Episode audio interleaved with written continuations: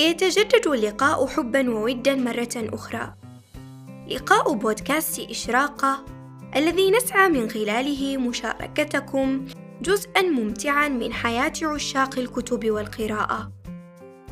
فأحييكم، أنا شهد الحسني من جديد.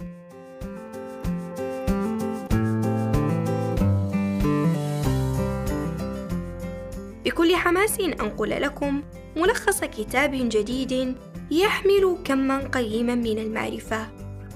كتاب التعزيز اشحن ثقتك لأعلى مستوى. كتاب التعزيز اشحن ثقتك لأعلى مستوى للكاتبة جاسمين كيركبرايد. كتاب ناقشت فيه الكاتبة ثمانية مواضيع.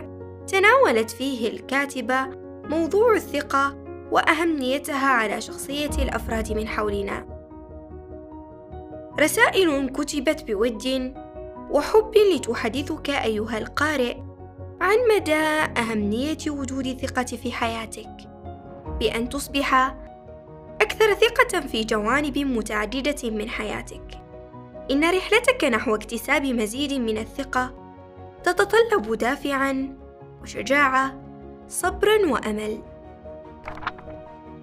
وكما نعلم أن شعور الثقة المنخفضة يمكن أن يجعل المهام البسيطة المحدودة مجهدة صعبة ولا يمكن تحقيقها، حيث يتمتع الشخص الذي يملك ثقة كافية بالقدرة الكاملة على أداء مهامه بكل حب وإنجاز. فما حجم ثقتك بنفسك أيها المستمع؟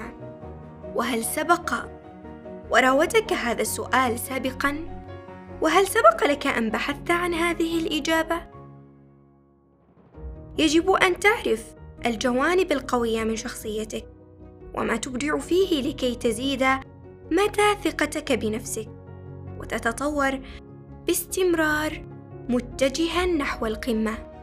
فما أجمل أن تكون موقناً أن الثقة الحقيقية تنبع من الداخل، أي تتكون من مشاعرك وتنتج من طريقة تفكيرك وما تحدث به ذاتك كل صباح. فما أجمل حديثك الداخلي المحفز الإيجابي المحفز الإيجابي دع الحياة تمضي وحقق أهدافك، لأنها الجزء المهم من عملية الثقة. وكن على يقين أن الأهداف إذ لم تتحقق فهذا لا يعني أنك فشلت، بل يعني أن الحياة سارت في اتجاه مختلف فحسب لتأخذك إلى نجاح عظيم. وكما كتبت جاسمين، السعادة رحلة وليست وجهة. أيها المستمع، احجز تذكرة سعادتك وشد الرحال نحو حياة مليئة بالثقة. مستمعي بودكاست إشراقة، أتمنى لكم يوماً مليئاً بالسعادة. دمتم بود.